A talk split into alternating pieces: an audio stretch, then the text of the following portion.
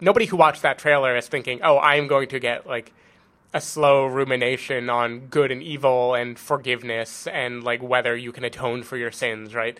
Nobody wanted that. Like Yeah. no, nobody thought that when they walked in, but getting kind of barreled over the head by it is just interesting. I, I dug it.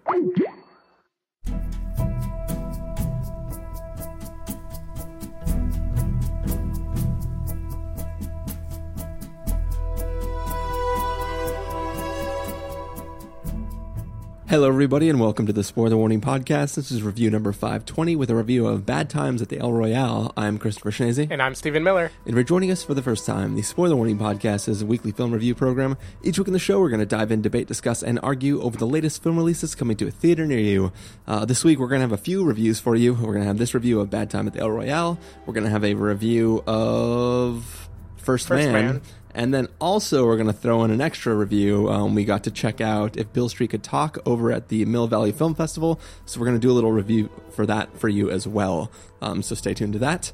Um, but yeah, here we are talking about this film, Bad Time at the El Royale. And, uh, you know, Stephen, you do a lot of traveling. Um, you spend a lot of time in hotels around the world. Sure do.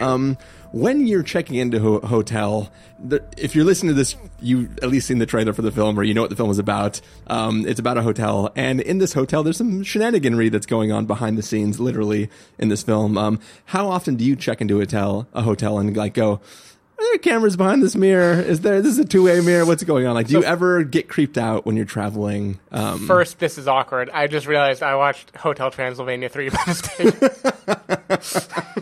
is that the one on the cruise ship? I, I think so.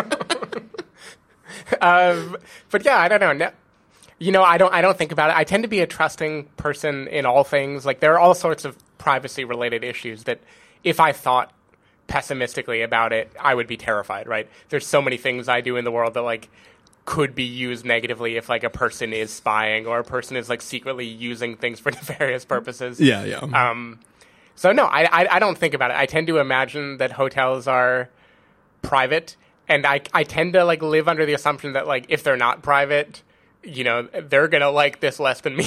like whatever they see is not gonna be pleasant. Yeah, and, and I mean, in in this film, it's it, it is like a little motel, Yeah. and the the crawl space or I don't know the the spying space is kind of behind this back wall, and I think at most hotels that you stay at normally, um, there are other patrons on the other Yep. side of the wall that you can hear in those hotel Yeah, rooms. yeah. So it's kind of easy to tell that like. There, there might still be recording devices or cameras put around. Uh, you know, if you stay in some tel- right? like a hotel, There's definitely from- bugs of some variety in those sheets. yeah, but uh, you're probably safe. Yeah, it's one of those things where like I don't think about it until I do think about it, and then once I think about it, I can't stop thinking about Yeah. it. Um, but for the most part, I'm pretty trusting as well, going into hotels and stuff like that. Um, but who knows? This is a crazy world. now hostels, that's a different situation. I mean, there's there's not even things for people to hide behind. They're just hanging around you when you're staying in a hostel, so you know they're watching you. Mm-hmm. Cool. Well, Good we- banter. Well, that sums up our thoughts on hotels creepiness. Um, but yeah, what do you say we get into this review, Stephen? Let's do it. All right, we're going to take a listen to the trailer for Bad Times at the El Royale. Um, is it Bad Time or Bad Times? I think it's bad times at the El Royale, but we will. Yes, bad times at the El Okay, Royale. Bad Times at the El Royale. We're going to play that trailer and we're going to come back and let you know what we thought.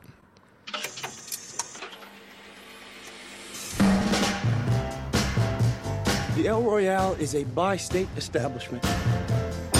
You have the option to choose a room in either California or Nevada. How'd you end up at the El Royale? The Ritz Carlton was booked. This place used to be hustling and bustling. Old Dean Martin even sang a song about it once. This is not a place for a priest, Father. You shouldn't be here. We might need to work on your sales pitch, son. the El Royale, no place for a priest.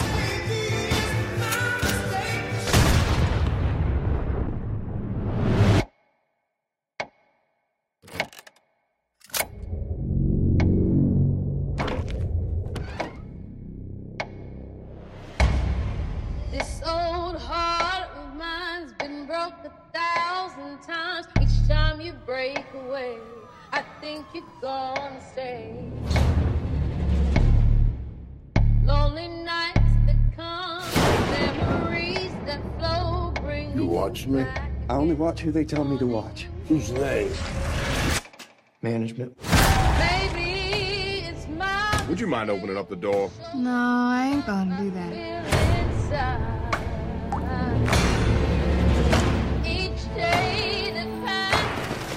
We have to get as far away from him as possible. Howdy. I'm an ongoing blood. I love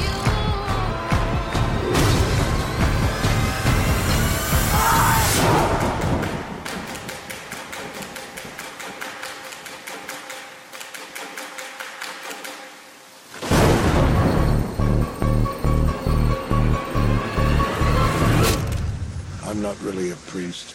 Yeah. No shit.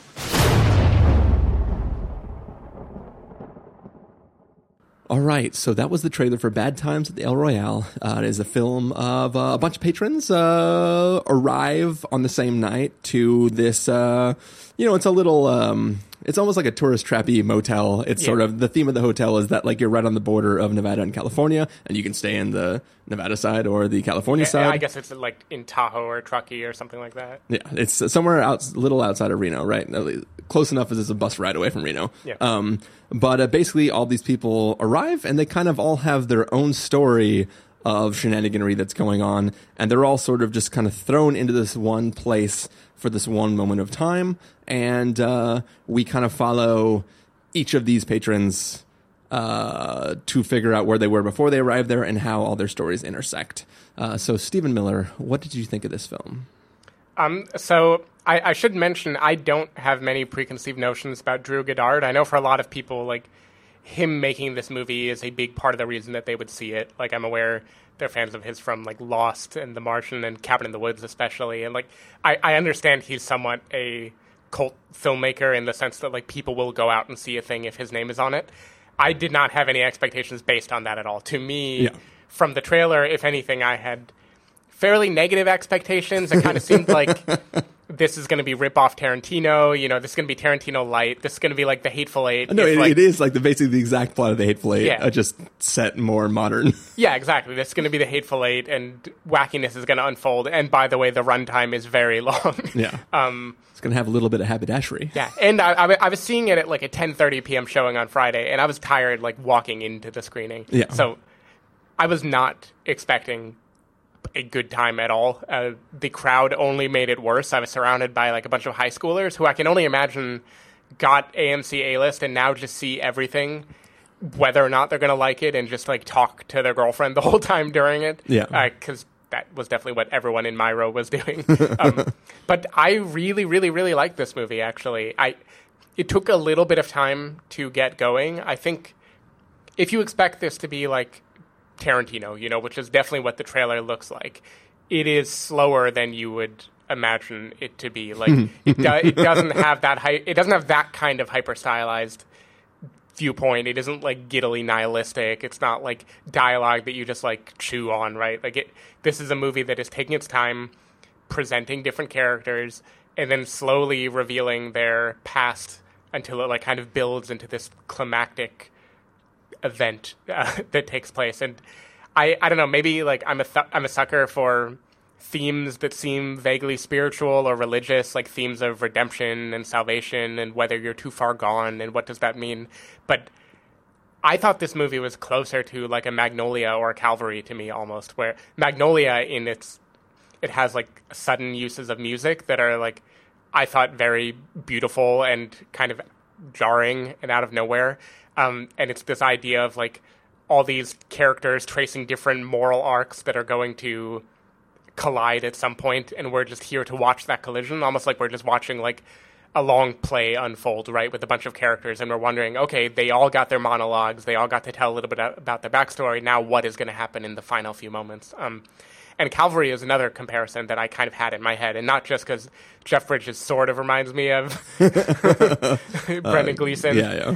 Uh, not Domhnall. I almost said Domhnall. Um, but also, it's just it had that kind of brooding darkness where it felt like I am I am thinking about what makes someone beyond saving and like what how would people behave in their worst or in their most uh, troubled or confronted and I, I just thought it was really cool. I think I'm realizing I'm someone now where one or two really memorable scenes are enough for me to love a movie, and in this one, uh, like this definitely had at least that. I think my favorite scene was probably the moment that you mentioned when the character walks behind all the hotel rooms and is kind of walking through things as if you were just I, I don't even know how to explain it. it. It's like he's walking by a bunch of TV screens and seeing like different scenarios unfolding. Yeah, yeah. And then he like turns. snapshots of these individuals' existence Yeah. within this time frame. Yeah, and then he turns on the audio um, in Cynthia Erivo's room,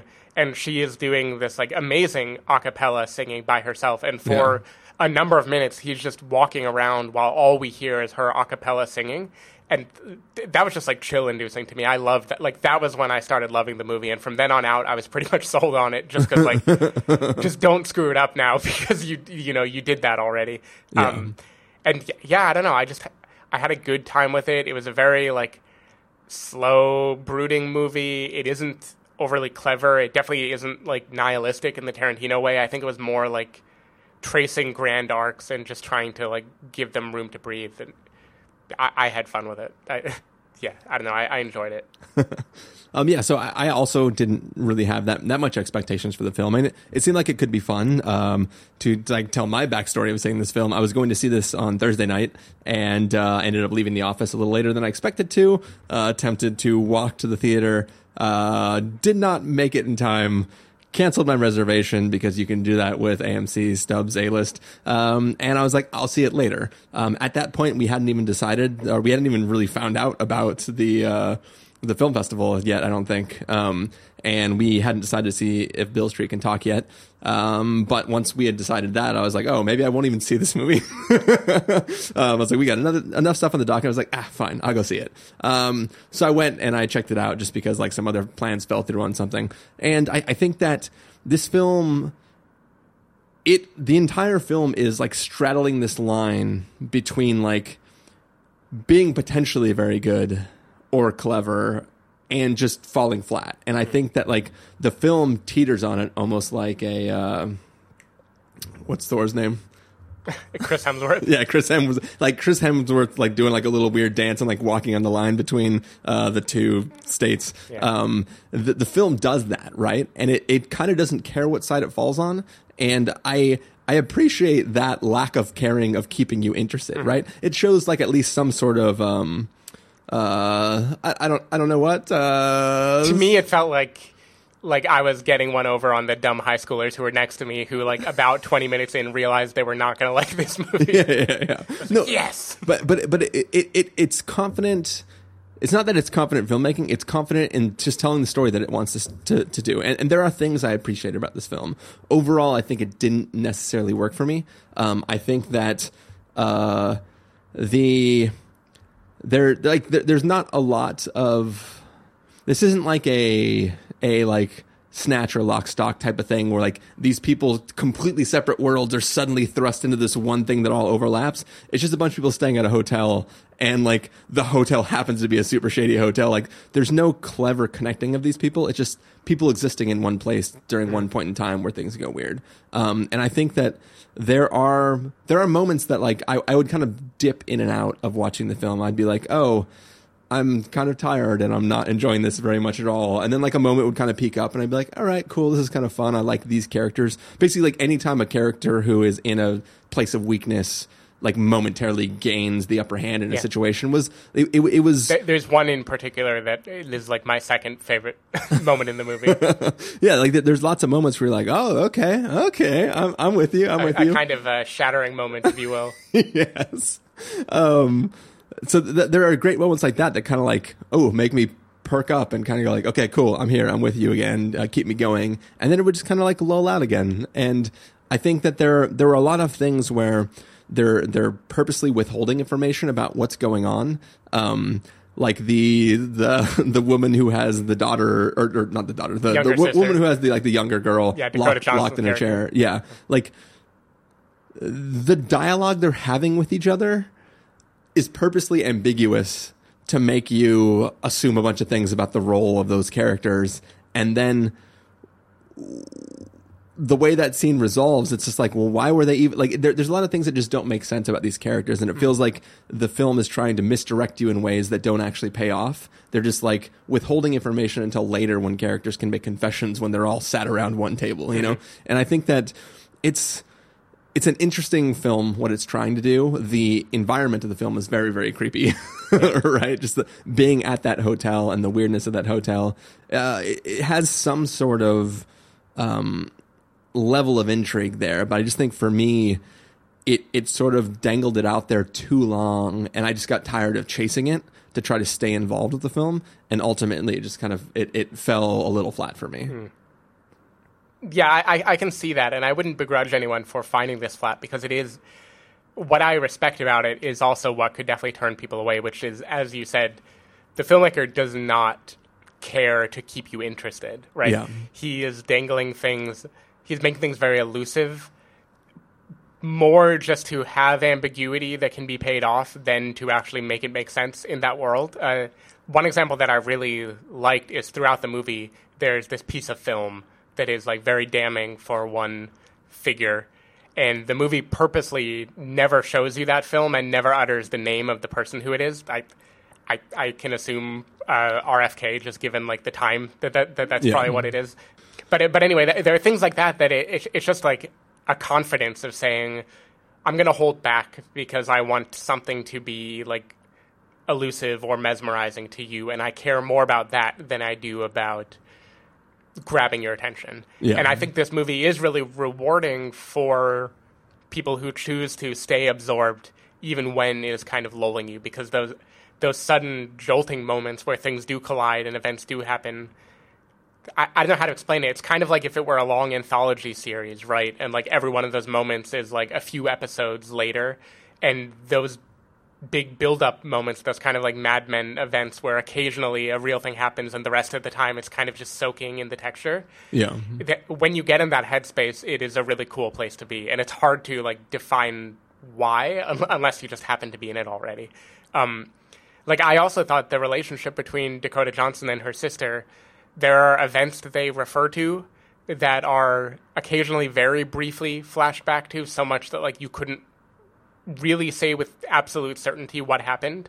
And then there are other interconnected things like news stories that we hear talked about on television that are never directly tied to that, but you just like are wrapped up in this feeling that, yeah, these are like the different parallel lines that are intersecting. And yeah all I can say is I, I imagine this being like a play on a wide stage that is mostly darkly lit and like the set is really sparse and like a spotlight will pop in one part of the stage. Yeah. and that's like one hotel room and the character's singing and then another spotlight will open up and a character is you know digging or doing something. And I there was just something very uh, cool about that to me. I like it. And I like that it took that much of a runtime to like make me soak in it.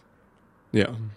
Uh, a comparison that maybe you'll agree with because this one also didn't rub you the right way uh, that I wanted to make is The Sopranos, actually. Because The Sopranos, it is a thing where people who saw that it existed, you know, it's like turn of the century movie about gangsters, right? Uh, like movie about mafia people. They think, oh, this is going to be another like Tarantino or another Scorsese. This is going to be some like riotous, violent thing where we're just reveling in the bloodshed. And instead, that is a show that like for 30 to 40 minutes in any given episode, you are just watching like someone being pensive going through life while like vaguely religious allegories are happening to them. And it like like it was a show that kind of cared about high th- concepts way more than caring about what people would have wanted out of a Yeah, show like yeah. that just from watching the trailer. And this felt like that to me too, where this is like nobody who watched that trailer is thinking, "Oh, I'm going to get like a slow rumination on good and evil and forgiveness and like whether you can atone for your sins." Right? Nobody wanted that. Like no, nobody thought that when they walked in, but getting kind of barreled over the head by it is just interesting. I, I dug it. I, I will say though, like Chris Chris Hemsworth is the only character or the only actor who is acting in the movie that the trailer sold. Yes, Um, he is in the Hateful Eight movie. Yeah, like he he he is doing a character that that his character has the strangeness and the sort of silliness um, that the um, that, that that the trailer kind of sold, and I think everyone else is a mixture of like straight characters and like just heightened of one emotion type of person or like one character arc. They definitely snap into and out of it. Like Lewis Pullman, uh, Bill Pullman's son, who plays the um, the hotel Bellhop, Bellhop yeah, guy. I guess. yeah, uh, he he seems very much like a caricature at the beginning of the movie, right? Or at least like a character who is only there to like add texture to the hotel and not really to be his own person. He does add a lot of texture to the hotel. He sure he sure does.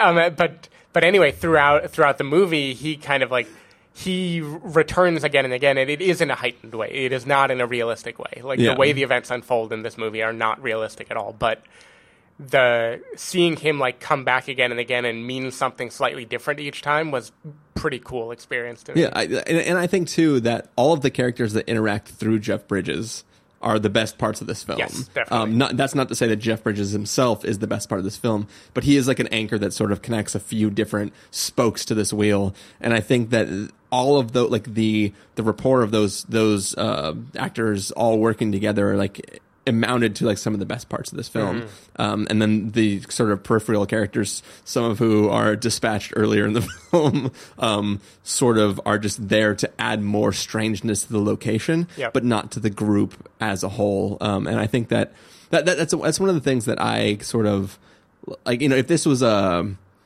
I don't know. I, I feel like that there's not a lot of mystery around the hotel itself, even though the hotel is the thing that's supposed to be crazy and strange, right? I mean, Um, even the conceit of the hotel doesn't play out the way you think it would, because you think from the beginning there's a line, there's the California side and the Nevada side. Something is going to happen with regards to this line, right? Like different stuff is going to happen on either end, or it'll be a metaphor where one is the good side and one is the bad side, or one Yeah. is choosing evil and one is choosing goodness, right? It, and it like it basically leaves that line there, and then it doesn't go any of the obvious routes of like what is this going to symbolize. They're just like, nope, that, that's just a fact about the hotel. But We're all in Nevada. that's that's the whole point of the film. There is no good or evil, Steve. It's just about deciding Yeah. what you want to decide, and that's who you are. yeah, it, it just all blurs together in the end. Um, Let's have a tussle. one one thing it reminded me of that that scene in particular where the person is walking around behind the uh, one way mirrors while Yeah. uh, the character is singing her song is I did this thing uh, with Joanna maybe six months ago uh, called the Palace Theater, which was a like kind of immersive play that took place in a speakeasy in San Francisco. Yeah. And you go there and there's basically there's a few different rooms. There's like the the I don't know, the showroom and the casino and the bar. And there are actors who are just sitting in all of those areas who are doing their period recreation and they're acting out different events like different relationship fights and things like that and you can't possibly see all of them at once. So you're just getting like little glimmers as you go from room to room. And most of the time it would be very plausible and realistic. And then occasionally something would break into being fantastical and like the lights would dim and like a character would be in a spotlight and they suddenly are like transported 30 years into the future and they're like in a completely different place and that was like a very mysterious interesting thing to me like this feeling of like being lulled into one place and then having it occasionally jump into high concept Yeah. and one of my favorite bits of that place, just to get back to the movie, was when you were walking in between the rooms, there would be these areas where there's glass and you're looking through a window that is supposed to be a mirror and you're watching like little sub plays go on in like the dressing room or in like the makeup room, pla- like places like that, and you would see little snippets of an argument happening that you couldn't really access. You would just kind of like feel it happening in front of you. Yeah. And th- I don't know. This brought me back to that, so that might be part of why I liked it. So I, I will say, like that. That's sort of the thing that, like, uh, when all the characters to start, like, when when characters start to see behind the curtain of of this hotel uh, motel, they just it, it- it's just a joke where everybody's like, "What is this? Some sort of pervert hotel?" Yeah. Um, and I think that the weirdness sort of exists in this world where like people don't care that it's weird they just like want to comment on the fact that it's sort of pervy but there, there isn't time spent this isn't people trapped in a location No. this is people just are like well that's pretty Yeah, Gross this, this is and like weird. Clue or something. Yeah, this yeah. Isn't, this isn't a trap. It's a But no, it's But not it's even not a mystery either. Yeah, yeah, it's not a mystery at all. Like, like there's only one character who's trying to figure out what was going on in the hotel, Yeah. and Yeah, all know how Mr. Boddy doesn't up. last that long. Um, but yeah, it, it, it, it, it's it's an interesting thing where it's like the trailer sort of prepares you for like more of a more of a mystery about what is going on here, and that's not what this movie's about. Yeah. which is fine. Um, that's not like a complaint. It's just it, it's an interesting thing of like the way it's sort of this build up of like how creepy is this thing, but that's just one character's point of view is how creepy is this place and what's going on. I think it, it's kind of like if you if you shoved all of Lost into one feature runtime. So like at the beginning, Lost seemed like this is going to be about the mystery, you know, and there's flashbacks to all the characters and where they originally were, and that's going to slowly reveal itself and. Characters will gain profundity, and there's going to be some religious symbolism, but like it's mostly going to be about mysteries. But then by the end, it's like, no, fuck the mystery. Actually, we got nothing. Um, But all, all those mid mid seasons were like this is this character this is this character's episode and it's just Right. all about how they got to the island Yeah. and where they're gonna try to go after the island or whatever. Yeah, Um, and, and this kind of just felt like that drawn to an extreme where it's like we're not going to dangle the mystery anymore. Like you already know that this isn't necessarily leading anywhere. We're just going to like reveal all these characters and what it means is going to be like their own personal redemption or salvation, you know, for each person who comes into the hotel, they have something different that they're trying to get out of it in the end. yeah. Yeah. Also, I do want to say that this has been a very like late 60s early 70s weekend of watching movies. Not only the three movies we're reviewing are all set in that like turn of the 70s period, uh, but Roma, the movie I saw at Mill Valley Film Festival that we won't be reviewing, is also set in the 70s. So I feel like I don't know, all movies are set in the 70s now. We're stuck. It's just a parallel dimension. and and on that last plane ride, I watched Chappaquiddick and um, Borg versus McEnroe. nice. yeah. I'm into it. Well, uh, should we get to verdict, Stephen? Mm-hmm. All right, Stephen Miller. If you were going to give us a must see, recommend with a caveat, wait for rental, pass with a caveat, or must avoid, what would you give it? I'm feeling generous. I'm gonna go with must see. Must see. I know, like, I know this isn't perfect. This is very deliberately slow. And when I compare it to certain movies I saw this weekend that were deliberately slow and I thought like masterfully done, um, this is not masterful, you know. But I like the exercise a lot, and I like I really enjoyed it. And I don't think there's enough new movies that come out that like put me in that headspace, that Calvary headspace of like, here's the priest. Let me see everyone one by one like reveal their kind of dark past to that person, and I'm not going to try to solve a mystery. I'm just going to enjoy like the vibe of him floating around talking to people. Yeah. and th- this definitely gave that to me. I will But say, your your mileage may vary very heavily. this film could have used Littlefinger putting a cigarette out in the heart. oh yeah, Uh, for me, I like I said, I, I just was not. Are you entertained? I was not entertained by this film. I was intrigued during given moments, um, but I think that for me, it just didn't have enough to draw me in to keep me going. So I, I'm going to leave it at, at a wait for rental. Um, as Stephen said, mileage may vary on this film. It may be kind of exciting to you, but it just for me, it sort of didn't work. And uh, Chris Hemsworth is creepy as hell. I I really liked the flashbacks with him though. The kind of like culty flower children past that they the have. the weird like super yeah it was i it was very uncomfortable I mean, he's no Javier Bardem, but still. he's definitely in a weird sex cult Yeah. Oh, I really liked, by the way, there, there's a line that Cynthia Erivo gives um, at a point in this movie about, like, yeah, I know the type already. It's one of those guys that talks and talks because he wants to hear himself speak, and eventually he believes it when really it's just, like, a ploy to try to have sex with women. Yeah. I thought, like, burn, girl. cool um, well i think that is going to do it for this review of bad times at the el royale um, stephen miller if people want to find you throughout the week where can they do that People can go to twitter.com slash sdavidmiller or sdavidmiller.com. People can find me at ChristopherInRealLife.com or Twitter.com slash ChristopherIRL. You can find the podcast over at TheSpoilerWarning.com where you can get a bunch of the back episodes of the show. Um, if you want to subscribe to us, you can do so in Overcast, Stitcher, Apple Podcasts, or wherever podcasts are found. Um, if you'd like to know when the episodes go live, you can follow us at twitter.com slash spoilerwarning or like us at facebook.com slash the spoilerwarning. Uh, if you want to get a hold of us directly, you can send an email to fans at thespoilerwarning.com or you can use the contact form on our site. Music for this episode will come from the soundtrack to Bad Times at the El Royale, so hopefully you are enjoying that. Um, yeah, that is the episode. We're going to take off and bring you a review of First Man, so get ready for that. Um, we're going to start our countdown and uh, take off in just a bit. so.